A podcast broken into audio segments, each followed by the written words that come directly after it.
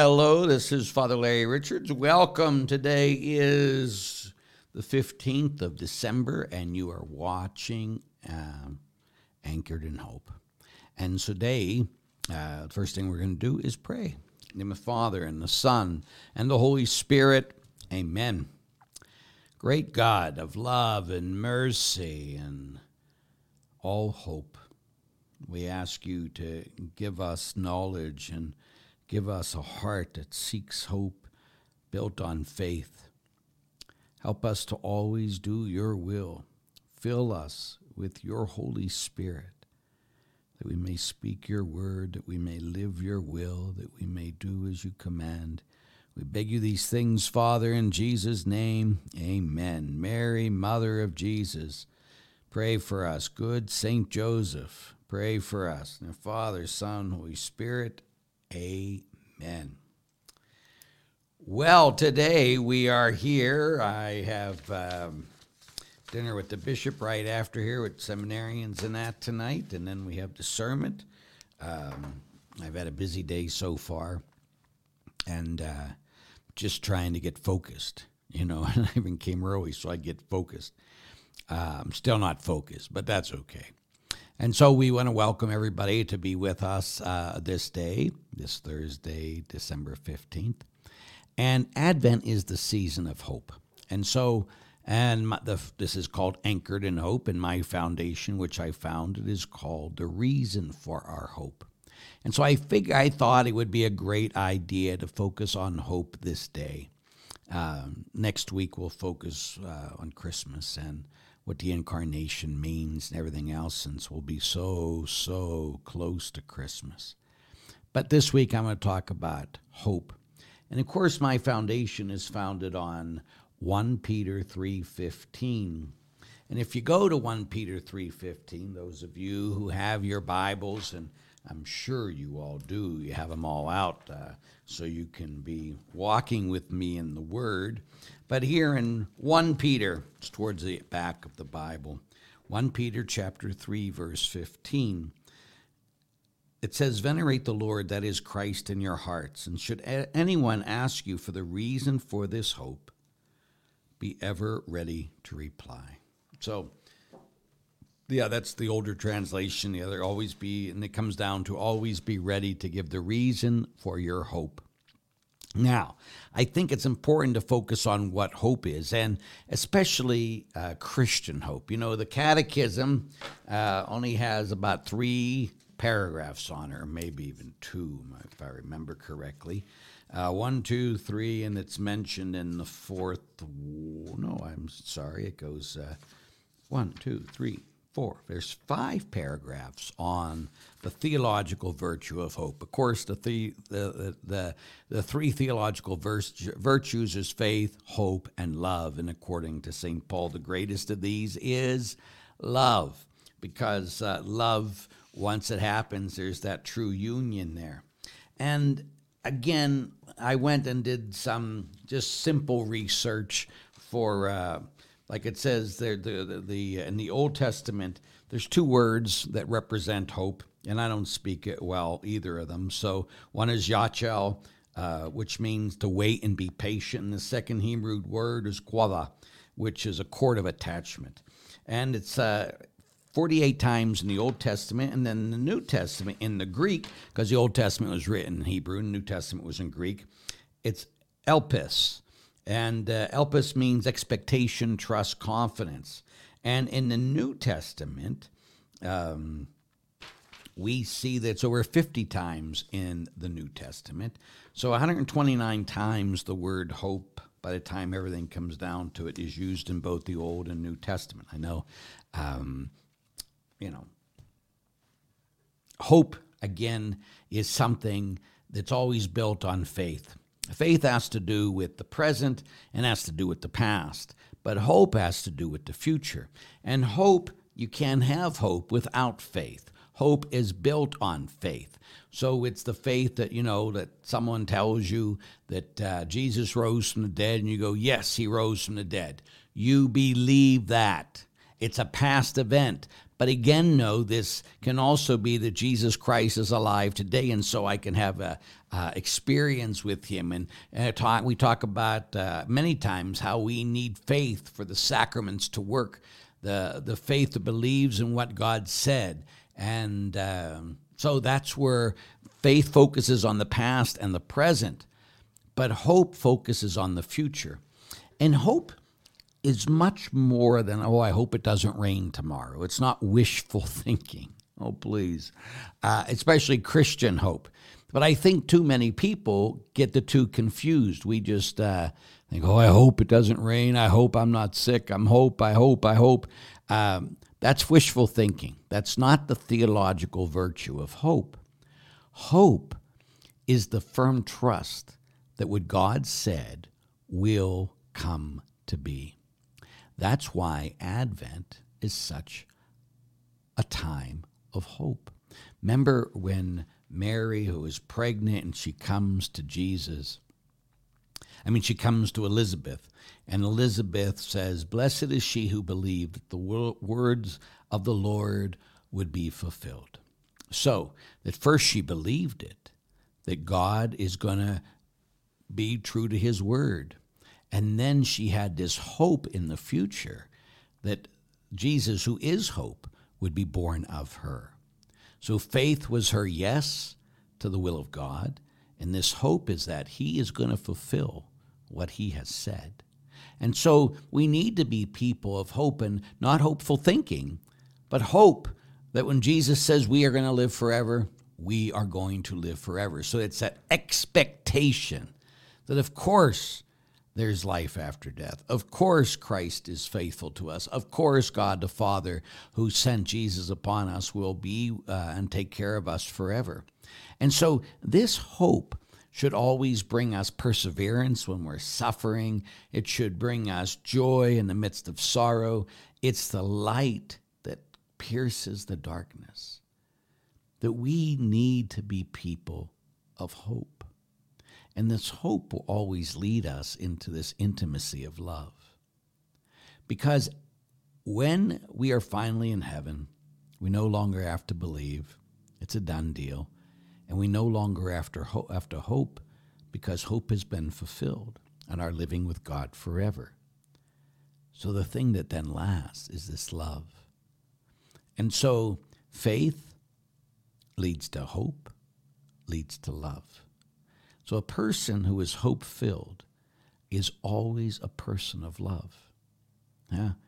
And again, love being a person who uh, does the best for others, does everything to get people into heaven. Again, sometimes we think of hope, hopeful people as they're just, uh, um, you know, la la type people who are optimists. We're much more than optimists. We are convinced that God is true to his word and God will be faithful and fulfill his promises. And so those are the things that we got to be focused on. And again, we can look at some of the people in. Uh, if you read Romans, Romans is so filled with hope. It's it's it's crazy. you know, uh, Romans eight twenty four. I just love Romans has seems like more hope in it than any other thing, and I encourage you. You know what I constantly try to get people to do is spend more time with the Bible. And again, this is my Bible. It's got to be completely falling apart. You know, it's Galatians here and Psalms here, and you know it's all put together with tape. Um, but it's the one I've used all my life. Well, since I was in uh, college and it's the one I always go back to. And so if we go back to Romans, and it's Matthew, Mark, Luke, John, Acts, Romans. Do do do do do Romans 8, and we all know the traditional Romans 8 28, huh? Romans 8 28, you should have that memorized. If you don't, that's a great one to memorize. It says in Romans 8 28 that we know that God makes all things work together for good to those who love him and are called by his decrees. So, just that very sentence is a sentence of faith in the past that God is faithful and hope in the future that God will make all things good. Again, as I've talked about, not for everyone, huh? The promise isn't for everyone. The promise is for those who love him and have called been called by his decrees. That means you have surrendered your life to him. Because if God makes everything work together for everybody, that means he's forcing himself on people. And that's again not who God is. But when we love him and we surrender our life to him, then he promises that all things will work together in our lives. And how important that is for us to cling to. But again, we go a little bit earlier than that. Uh, and here in uh, 24, it says, In hope we were saved. But hope is not hope if the object is seen. How is it possible for one to hope in what he sees? And hoping for what we cannot see means awaiting it in patient endurance. So, we have to be people who just hope in Jesus and again just hope and another word for hope again it can be translated into Greek as we already talked about is this trust.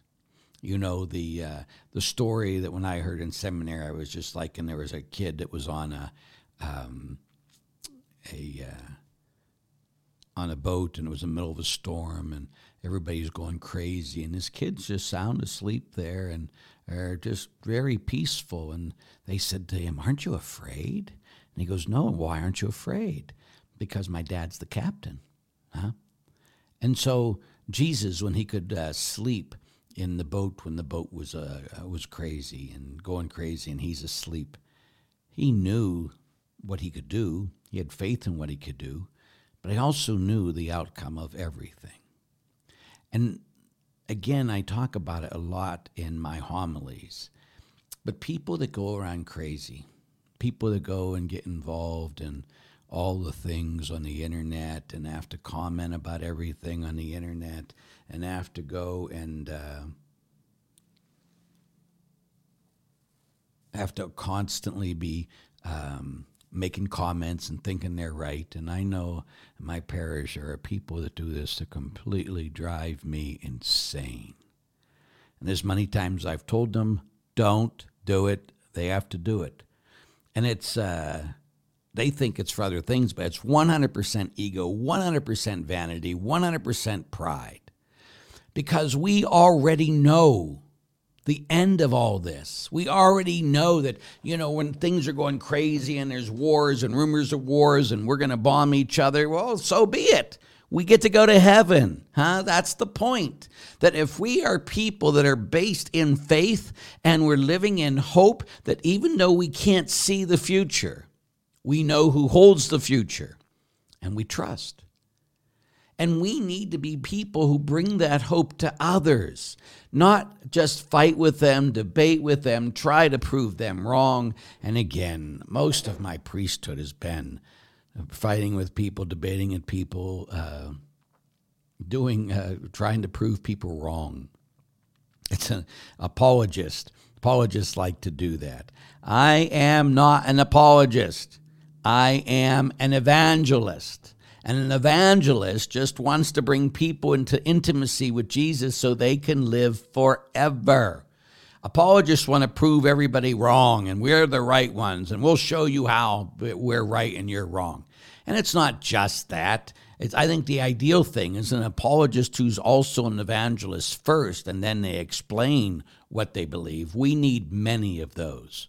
But apologists that aren't evangelists, no, I don't, uh, you know to me, we are wasting time. We should be bringing people to Jesus Christ, not arguing about other things. And again, um, that's in nowadays. And again, when I was younger, I used to do that all the time. But as I get older, I'm just thinking life is too short for all these people to die without salvation. And that I got to do everything in my power to bring people to salvation, to give them hope so that when they're dying, they're not afraid, but they're hope filled. Hope is that thing that just, you know, you don't have to be afraid of anything when you're truly a hope filled person. And that's what Advent keeps reminding us. that we need to be people filled with hope. Huh? And uh, so, again, don't get caught up in all the stuff that's happening on the internet. Don't fight with people, especially other Catholics. Please don't do that. Life's too short. If we focused on bringing people to Jesus instead of proving people that they're wrong, think of how many more people would populate heaven. Isn't that what you want? It's what God wants. And again, Paul wasn't a great apologist, but he was an evangelist first. He built on what other people already believed. He didn't just destroy it. Now, sometimes he got into fights with the uh, the Jews, but he was trying to bring them hope, and they were trying to hold on to tradition. And he says, uh, "You got to go beyond that. You got to be looking at God." And you know, last night, by God's grace, I heard confessions for two hours. And all the, the parishes in the city of Erie, we have these, we'll leave the lights on for you, huh? Once, uh, twice a year, once during Advent and once during uh, Lent. And so we all hear confessions for two hours. So all the church doors are open for two hours, and there's a priest in the churches hearing confessions.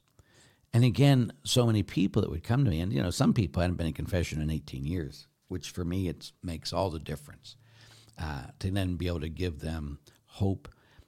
But my biggest thing was to telling people that, you know, too many Catholics, and not just Catholics, but that's what I know, so that's what we'll talk about, uh, are just based on culturalism, meaning that this is what I was taught and this is what I will do, instead of this living hope that God is in control and they just know it. You know that it's it's it's a it's a God focused life instead of a self focused life. It's a God focused life that looks to the future and trusts in the present, and trusts in the past, but doesn't live in the past. Doesn't cling to the past. That God's always moving us on. Hope is a future looking uh, virtue. You uh, hope we just keep going forward. It's always looking ahead. It doesn't get caught up into the past. So, for your own self, think about are you a person of hope? Do you focus on Jesus and his promises of the future to you? Do you focus on yourself and your past or just what you've been taught? Again, you can follow all the commandments, every single one of them. You can abide by every law of the church and still be an atheist. Right? You can do all these things, but what you're called to be and what I'm called to be is in a living, loving relationship with Jesus Christ. Huh? And again, in our personalities, you know, too often people want us to uh, to be la la when we come to Jesus. I don't want to be la la. If the Lord wants me to be la la, then I'll be la la. But I'm telling you, He hasn't called me to that in my prayer or anything else. Um, I got to be reminded when I can go overboard, you know, like right in my, at this very moment in my uh, confessional, I have on the wall above where a person would sit so they don't see it, but I see it. And it says, be kind or be quiet, you know, so uh, I got to be reminded of that because my personality isn't just naturally that way. Huh? But uh, I can work at it. But the purpose of it, I could sit there and spend my whole life being like, oh, I'm not kind enough. I'm not gentle enough. I'm not like this priest or that priest or this saint or that saint. And get just wallow in myself and just stay focused on myself. Or I can look at Jesus and say, Jesus, this is me without you, and keep focusing on Jesus. Again, hope always focuses on Christ. Huh?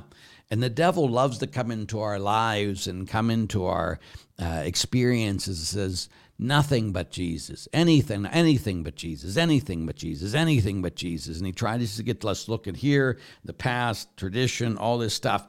And again, that stuff in itself is not bad. But when God is in front of us and we're looking at everything else, and Jesus says, Ah, would you look at me? And you go, ah, Why do I keep forgetting Jesus? Why do I keep forgetting to look to you and to the future and not get caught up in fighting about the past and fighting about practices, but be hoping that everyone would come to the knowledge of Jesus? And I always hope that's my prayer. The reason we started the foundation, and we talk about the reason for our hope. Um, again, if you ever look at our symbol, and you can go on our website and see the symbol. But just to explain to you just a little bit, you know, so here it talks about the reason for our hope. And when you look at that, the um, the colors are a little bit different here, but it's the reason for our hope. And then the reason for our hope is the very center here, and it's IHS. And IHS is the word Jesus. Huh? And so Jesus is the reason for our hope. And then here, our hope is based on the cross. So there's the cross there in the center, Jesus, faith. So when we have faith, it's grounded in Jesus. It's just not faith in a person. I mean, it is faith in a person, but uh, theological, I mean, uh, the God man of Jesus Christ. But it's not just faith in um, teachings everything else, it's a person, Jesus. So I have faith in the person of Jesus. And when I have faith, this faith creates in me hope the anchor that I can always trust God's word. I can always trust in the future. Huh? And then in the center is the red, and that means we are uh, saved by the blood of the Lamb. And then on the outside is the gold circle, if you look at it in Keller. And that means we will live forever. So the whole purpose is that we will live forever. Why? Because of the person of Jesus. How does that happen when we have faith in him, when we have surrendered our life to him? Then we have this hope forever. And so it's such a it's such a glorious thing. And so when I started a foundation to bring the world to Jesus, you know, um, and again, I, I believe it won't all happen in my lifetime, of course. But I had a buddy who called yesterday and he says, Well, in 30 years, none of us are going to worry about this.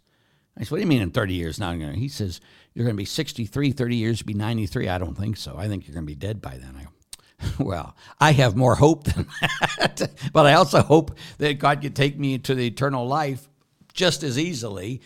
But the purpose of all this stuff, the reason we started the foundation, was so that we would always bring hope to the world and always be bringing salvation to others and always be talking about Jesus, not get caught up in the polemics, not get caught up in the other things, just keep us all focused on Jesus. Huh? And so, but that's got to be something that we do. And so the people, you who watch here, are supposed to, hopefully, if you join us, you become an ambassador of hope and an ambassador of hope is someone who does not push the Reason for Our Hope Foundation. The hell with the Reason for Our Hope Foundation. Sorry, Mo, and everybody else. But I don't care about the foundation. I've talked about it a million times. If it ends today, it ends. The foundation exists for Jesus Christ to bring people to Jesus, not so we can keep putting out materials and everything else. Who cares? What we all need to care about is bringing people to Jesus. So if you're an ambassador of hope, you want to bring people to Christ Jesus, huh? The um, that's just got to be what we're about. And so, if you're an ambassador with us, you are not focusing on the past. You're not uh, uh, fighting with people. You are one who is based on the person of Jesus. You have great faith in Jesus and you have great hope in the future because Jesus Christ can be trusted. And you know that and you bring that hope to other people. Huh? It's so much more than just another organization or just another you know, there's so many people out there that do things today. And they all do different things. But we all got to be bringing people to Christ to give them hope. Not just a hope I don't go to hell, but the assurance that because of what Jesus did for me, I will live forever. And isn't that where our hope got to be first? That, you know, like today, if you went to the if you went to Mass or if you watched Mass this morning with me or if you looked at my uh, tweet and someone called me, there you go, and gave me a voicemail. Isn't that nice? But if you looked at my tweet today, the uh, and if you listen to my homily today, it comes from you know my morning tweets are always based on the scriptures of the day. So today we spoke focused on um, Isaiah, and it says, "Though the mountains leave their place and the hills be shaken, my love shall never." My love for you, my covenant shall never be shaken, says the Lord. My love will never leave you, nor my covenant of peace be shaken, says the Lord who has mercy on you. And then the question was Do I really believe that God will never stop loving me? That's hope. Again, as I've talked about many times, I do not. Um, I do not just look at the um, at the past or on what Jesus did for me, but what Jesus did when He died on the cross for me is He gave me hope of eternal life. And so, if I have hope of eternal life, I have hope in eternal life. Can I mess it up? Yes, because I have free will. But I have this hope in what Jesus did for me. Like again, when I talk about missions and different things, and I get up there, I say, I'm not a person who's always afraid of going to hell. I have no fear of going to hell. Do I deserve hell? Of course I do. But Jesus paid the penalty for me. And if I'm just seeking His will and I'm trying with all my heart to live His will, I don't have to be worried about hell. Now, doesn't that almost seem heretical? Because we have constantly focused on ourselves and focused on, oh, I just hope I can get to heaven one day. Yeah. It's like I'm hoping it doesn't rain tomorrow. Hope is the assurance that you will live with Jesus forever in heaven. Not because of you, but because of Him. Hope is we tell the world what Christ has done for us, not what we have done for Christ. Isn't that just the way things have to change in our hearts and our lives? That we bring this hope to others. Now, again, it's not presumption, it's hope. Big difference. Presumption is it doesn't matter. Uh uh-uh. uh It does matter because I still have free will. I can look at God and curse Him and die and go to hell. But if I'm focused on Him and what He did for me, I don't have to worry right? And so, just here for today, as we focus this Advent and we focus on the theological virtue of hope, let's keep our eyes towards Jesus, focused on Jesus, knowing that He can be trusted, knowing that He will never stop loving me, knowing in the faith that He died for my sins so I have the hope that I will live forever with Him. It's not something on me, presumption. It's something on Him, hope. So be a person of hope and bring that hope to others. You got it? You get it? Are you going to do it? May each of you know His love today and forever. Amen. Okay, so let's go here now and go into some questions here. Uh, again, when I do anything like this, it's a very short treatise on hope, for goodness sakes. There's so much more that we could go and, and do about it, but um, right now, this is what we're going to do. I hope there's nothing. Uh, who cares about the people reaching out to me? It's going to drive me crazy on um,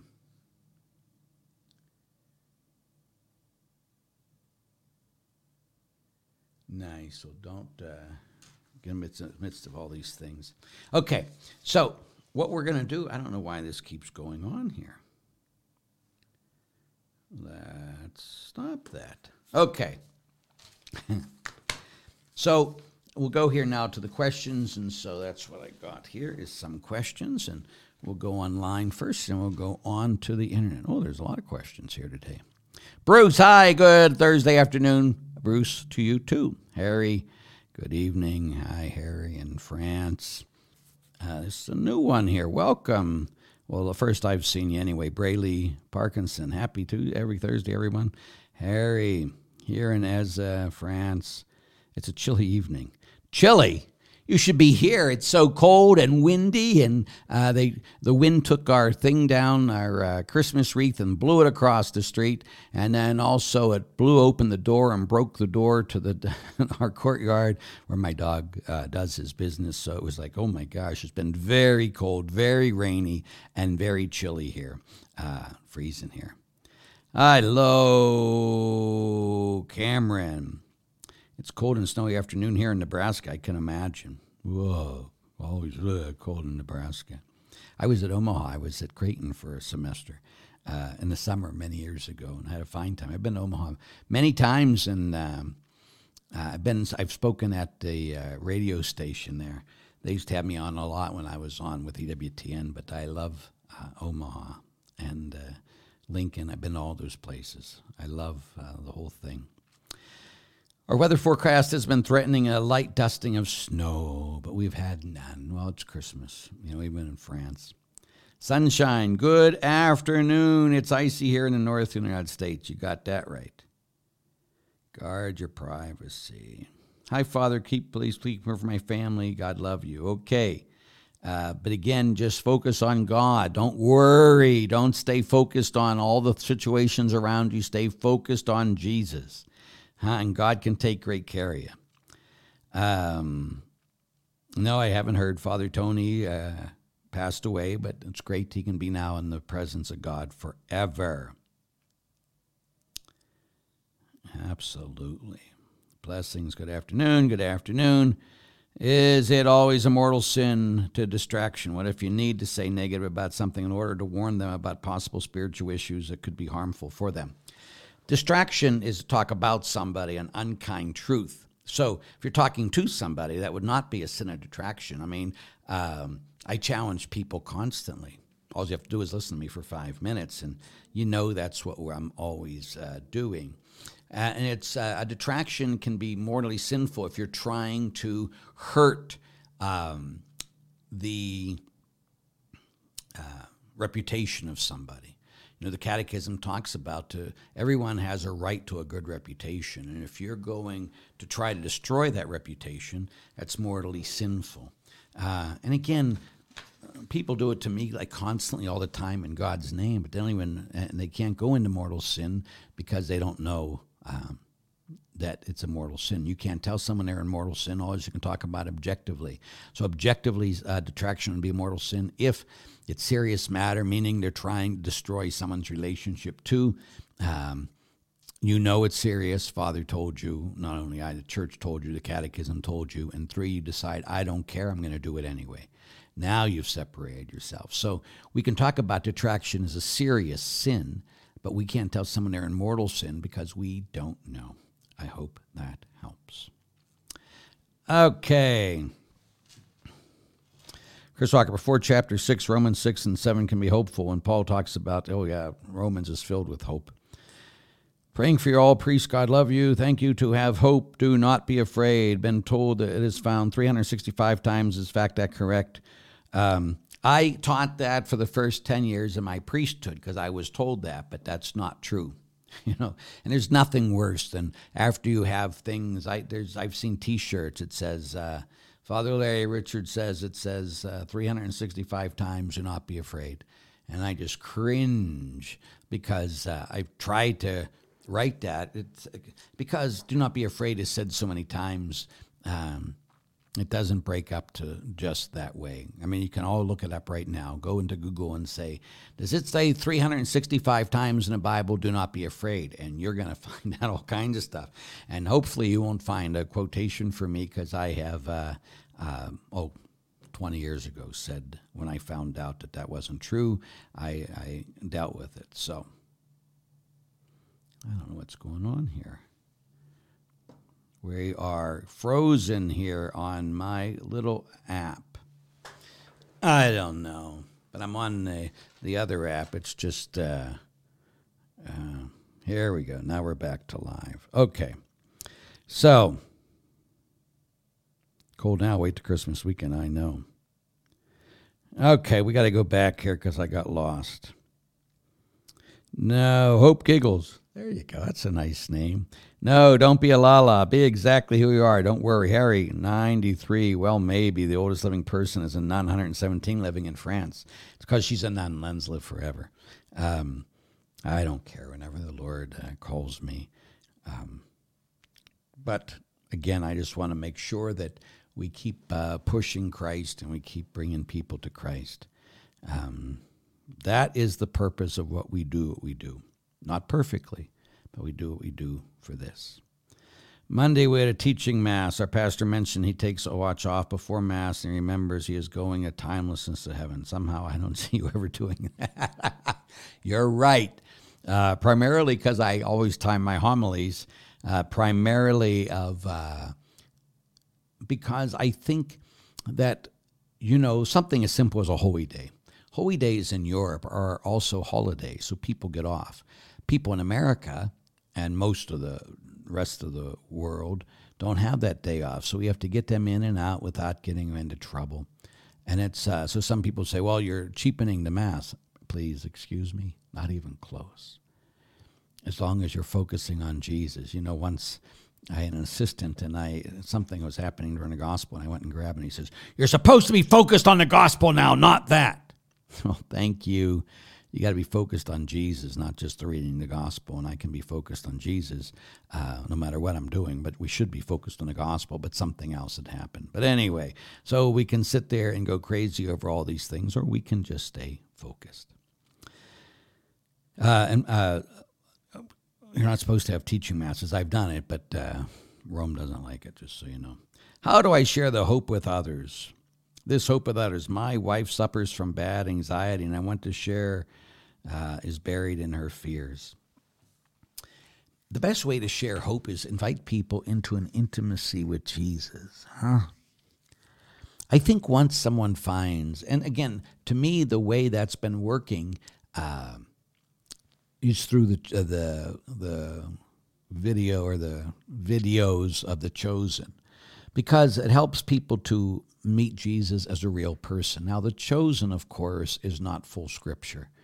There's more things there. Um, again, some of the apologetics uh, people are going crazy. Well, it's not scriptural. Well, it is scriptural, but it's not all based on scripture. But there isn't a, um, you know, one of my favorite movies on Jesus is King of Kings. I watch it every um, um Easter. But it's scriptural, but there's a lot in there not scriptural. So there was only one thing, I think it was Matthew's gospel, that they did a whole movie on Jesus just with the words of one gospel. But that's why we have four gospels. One gospel cannot contain everything. And we see uh, later on, John said, if we couldn't put all the words of Jesus in a book. So, but if it helps us to come to know Jesus as is real. Now, myself, I've only watched maybe uh, four or five episodes of all three seasons because it's too, um, for me, it, it's too emotional. It makes Jesus uh, so much more real. And, um, but again, but I also, every morning when I'm doing my holy hour, and I can just be there with Jesus. The thing I always find difference is like with my holy hour, there's Jesus in the monstrance or Jesus in the tabernacle. But when you can see him and see him as a person and laughing, or like when I when I talked to people a couple weeks ago on Advent, I talked to the women and I says, think about the saints going to the bathroom. Think about Jesus Christ going to the bathroom, right? And people go, oh, no, no, no, you can't do that. Oh, he's sitting like this and he's holding up. Please, Jesus went to the bathroom. Jesus suffered, he cried, and he died. He was like us in all things but sin. And sometimes we don't want to go there. But if we go there, we can always sit there and know that he struggled with us. When we go to the Gethsemane where here's Jesus struggling, and yet he keeps combating, struggling with faith. Lord, Father, I don't want to do this, but your will be done. I don't want to do this, but your will be done. I don't want to do this, but your will be done. So if we enter into the intimacy Invite people into the intimacy with God. God will then chastise them when they need chastised. God will then give them hope because it's a, it's a gift too. All those things. Faith is a gift, and so they can pray for that. But leading everyone into an intimate relationship with Jesus is the first thing. And that's why, again, with the scriptures, to really get some scriptures on hope or get some scriptures on love and have them really focus on those words. Again, St. Augustine, whole life was changed when he came to that thing that says, No longer shall you live in lust, but put on the Lord Jesus Christ and have no provisions for the desires of the flesh. And everything changed because the Word of God has power to reach into someone's heart and bring peace and bring healing. Again, years ago when I was at St. Luke's, which is oh, at least 25 years ago, I was having a bad, anxious day. And just I was so distracted and crazy with everything going on. And uh, about one o'clock in the morning, couldn't sleep, and I ran downstairs. I didn't run downstairs, make it sound so dramatic. I went downstairs into the church, and I just laid in front of Jesus in the Blessed Sacrament and completely surrendered. And I just said, Lord, I'm a mess. And as I just said, Lord, I'm a mess, I had my Bible with me and I opened up the Word. And again, when I tell people to do this, they never listen to me and they just are missing so much grace. But open up the word and it says, Let not your hearts be troubled. Have faith in God. Have faith in me. Instantly, I had peace. Because the Word of God has the power to reach into your heart and your soul and switch it and make it powerful, uh, make it. Uh, it's almost like a switch. It was like a switch for me that night. I could, I was like all messed up, and then I went to bed so peaceful because God, I had an encounter with God in His Word. And so, again, for like your wife and that, give some, put into Google um, scriptures that help with anxiety and give her these scriptures for her to meditate on. So when she's getting anxious, to claim these scriptures. Great things can happen, huh? I, I can't tell anybody, everybody here, you got to spend time in the Word. Got to spend time in the Word. You got to spend time with the Word. Okay go to some of the letters here now. In your opinion, what is the main obstacle to hope?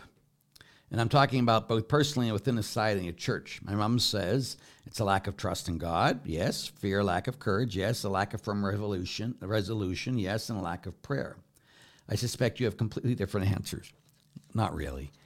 But I think that whenever we focus on ourselves or the situation, those are the main obstacles of hope. If we focus on the past, main obstacle of hope. We need to be focused on the future in Jesus and then hope and stay focused on that. And that's where we will find our hope.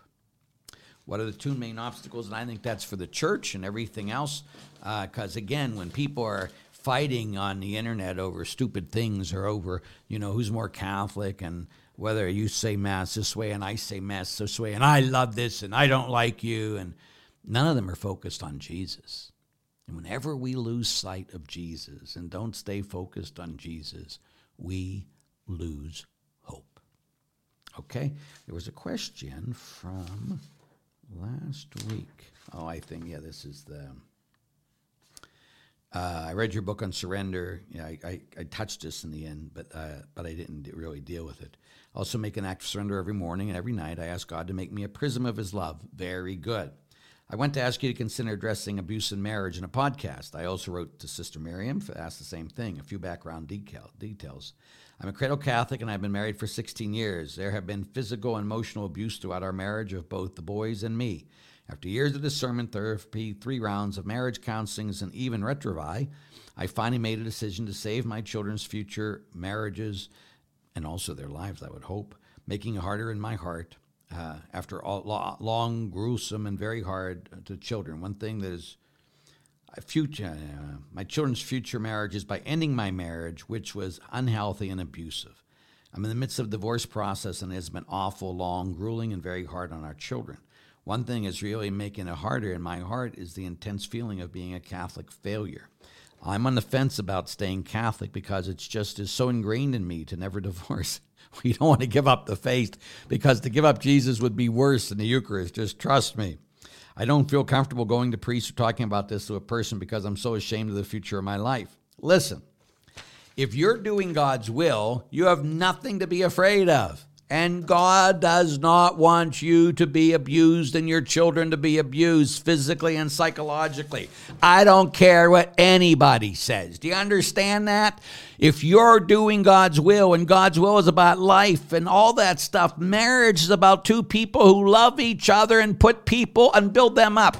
This craziness, I have to stay married no matter what. No, you don't. Do you understand that? You don't have to stay in an abusive marriage. You can still receive the sacraments, everything. You just can't get remarried. If and once you get divorced, then you can work on an annulment. And an annulment does not say that the marriage never happened, it says the sacrament of marriage never happened. Why? And it goes through all these reasons. But it is not God's will for you to be abused by a husband or a wife. And I promise you, it's not God's will to let you watch your children be abused. You know, again, I've talked about before my mother, God rest her. My father was a, he was a good man, but he was a drunk. And he'd get very angry. We all have anger issues in my family, as everyone knows by now. But my father never touched my mother because once when he got uh, really crazy and angry and he was about to do something, my mother looked at him and said, If you ever touch me, I will kill you while you sleep. now, I'm not telling you to do that, but did she mean it? Yes, my mother meant it. Now, they got divorced, and that was the best thing that ever happened to any of us kids. To listen to them fight every night, to see my father come home drunk and throw things that I had spent uh, months on across the room just because he was drunk. That affected me. It's affected my priesthood. It's affected my personality. It's part of the reason I am what I am. I am damaged. And that was because my parents didn't separate earlier. They should have separated earlier. Because my father, again, he drank so much, and so did his father. Huh? And again, I don't like to talk bad about my dad. He was my dad. He did the best he could. His father was a street uh, bum. And I don't want to talk bad about my grandfather either. There's a history of brokenness. And God can heal the brokenness. But we sure as heck don't have to play this theological game and allow people to continue to hurt us. People didn't say things against priests when they were abusing kids. Uh, they were abused because that was father, and we don't talk against father. Garbage. You talk against father if he's hurting somebody or you. Don't let people hang behind the theological thing. I'm a priest. Oh, shut up, Father. If you're hurting somebody, you need punished. Is there mercy? Of course there's mercy. But are we going to continue to let you do that? Of course not. And the same reality with families. You don't let people, and it's not just men who abuse. I know women can be very abusive. But again, so don't blame God, don't blame the church. We're telling people a divorce is not an option when two people are fully married and they've given themselves. But again, I have done marriages for 33 years, and uh, most of the people I've married, I think, and this is a hard thing to say, uh, don't know what's going on. Don't know the marriage commitment. Don't know it's together for life. Don't don't have the maturity to make a decision like that.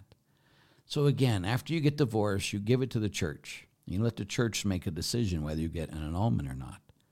So we're going to walk with you through this. Don't be afraid to go to a priest. Don't be afraid to come to church. You need the sacraments now more than ever. And as you receive Jesus, you can receive healing.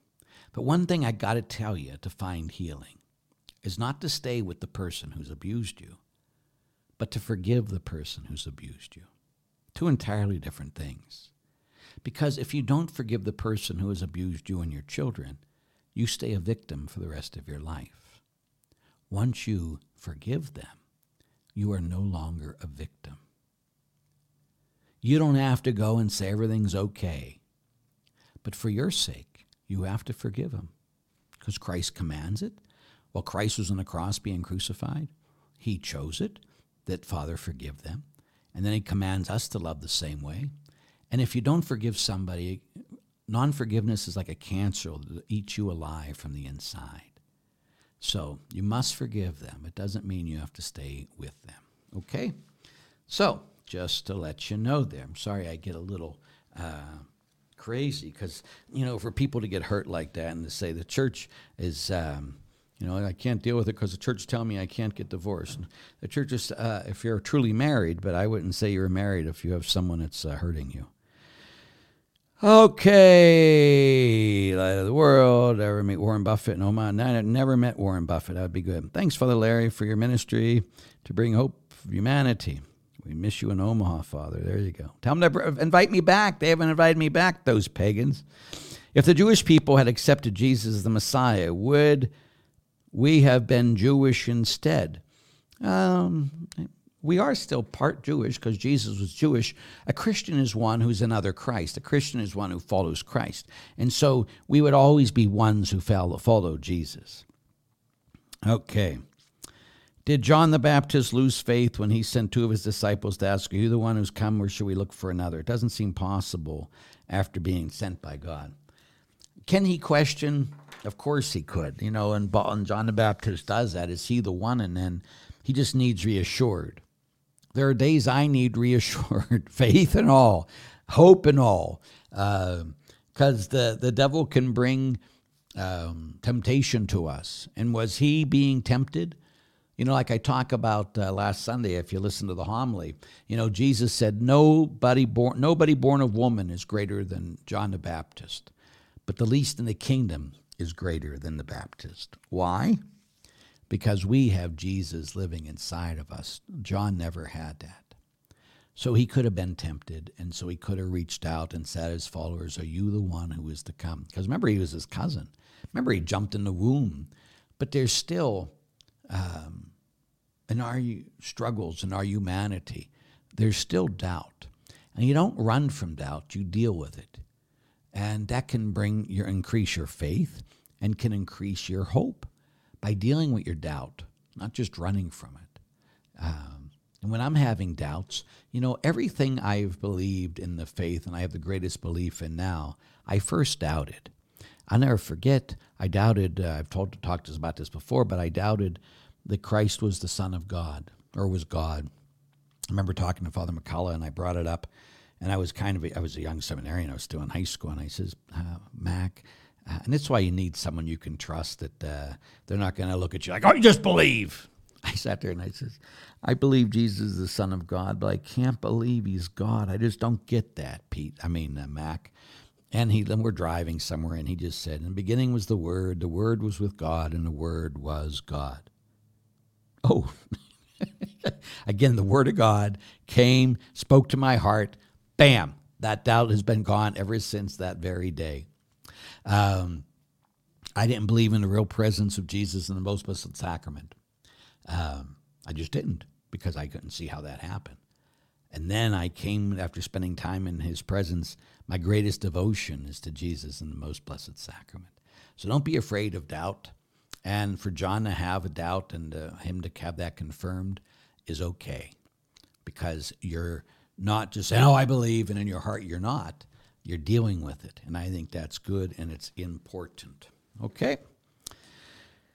Did John the Baptist know God's plan? I thought I did. He had said he must increase. Of course he did. But again, just like I say, it's part of the doubt.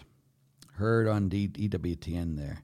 My favorite quote No Bible, no breakfast, no Bible, no bed, Father Larry. Good. Don't just don't have a favorite quote, but live it. I enjoy, uh, heard a crazy cur- uh, craze currently in some churches to ask to be debaptized. Seriously, this can't happen. Have you ever? I've I've not seen it, but some people ha- have learned to hate the church, and I can't blame people who hate the church with some of the things that we have done, and then we just we we hide behind faith, and that's just again, I think. Uh, to be a follower of Jesus means that we be real and we deal with the, the problems in the church. We just deal with them and don't just say, have faith. Uh, come on, that's what's got us in most of our troubles. Um, I enjoy listening to you Mondays and Fridays. I can imagine you get up early enough. I listen to Sacred Heart Radio in Cincinnati from 4 to 5. All that is my old stuff. So some of that stuff is very, very, very, very old, way before Trump was uh, made uh, uh, the president. So even if I say stuff, but all that's pre-recorded stuff. Chris, it's not an actual mass. If Rome says that, I'm guessing that he didn't make it an actual mass. I looked at Be Not Afraid in the Bible. It looks like it's in between 100 and 150 times. There you go. I wish we had more statues of Saint Smalin. Me too. Why are the angels that are recorded in Scripture predominantly male names like Michael, Gabriel, and Raphael? Because angels are pure spirit and do not have a bodily form like humans. I don't know.